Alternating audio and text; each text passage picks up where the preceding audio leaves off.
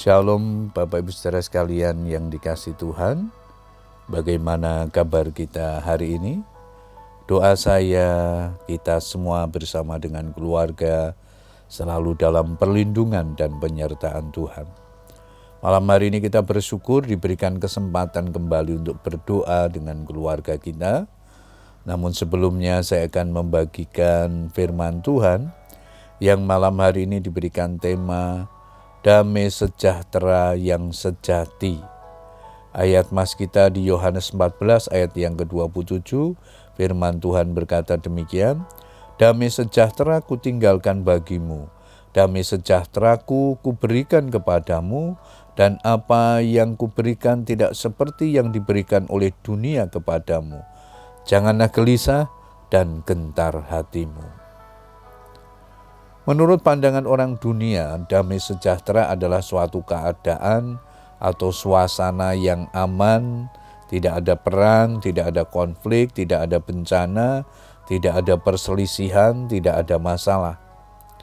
Orang dunia juga berpikir bahwa sumber damai sejahtera itu ada pada uang, harta kekayaan, mobil mewah, rumah megah, popularitas, juga damai sejahtera dapat dilihat yang tampak dari luar atau secara kasat mata atau bergantung pada situasi dan kondisi. Padahal semua yang ada di dalam dunia ini hanyalah semu, serba tidak menentu dan tidak kekal.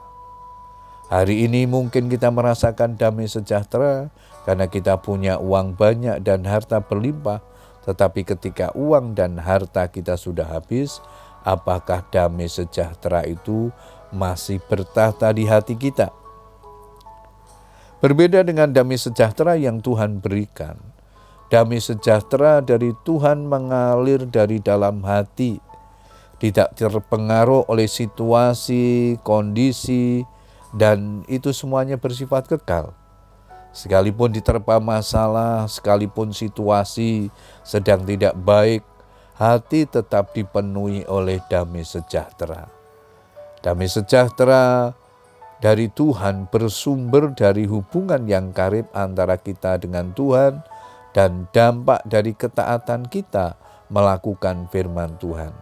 Seperti yang tertulis dalam Yesaya 48 18, Sekiranya engkau memperhatikan perintah-perintahku, maka damai sejahteramu akan seperti sungai yang tidak pernah kering, dan kebahagiaanmu akan terus berlimpah seperti gelombang-gelombang laut yang tidak pernah berhenti.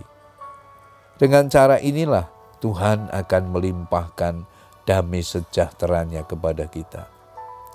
Damai sejahtera dari Tuhan tidak dapat dibeli dan tidak diukur dengan uang dan harta seberapapun.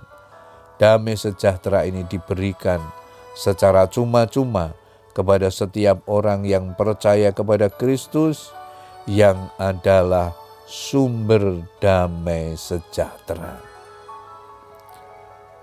Memiliki persekutuan yang karib dengan Tuhan dan taat melakukan perintah-perintahnya adalah sumber damai sejahtera yang sejati. Puji Tuhan, Bapak Ibu Saudara sekalian, biarlah firman Tuhan yang kita renungkan pada malam hari ini menolong kita untuk memahami bahwa sumber damai sejahtera tidak ada di dalam dunia ini, tetapi sumber damai sejahtera itu berasal daripada Tuhan.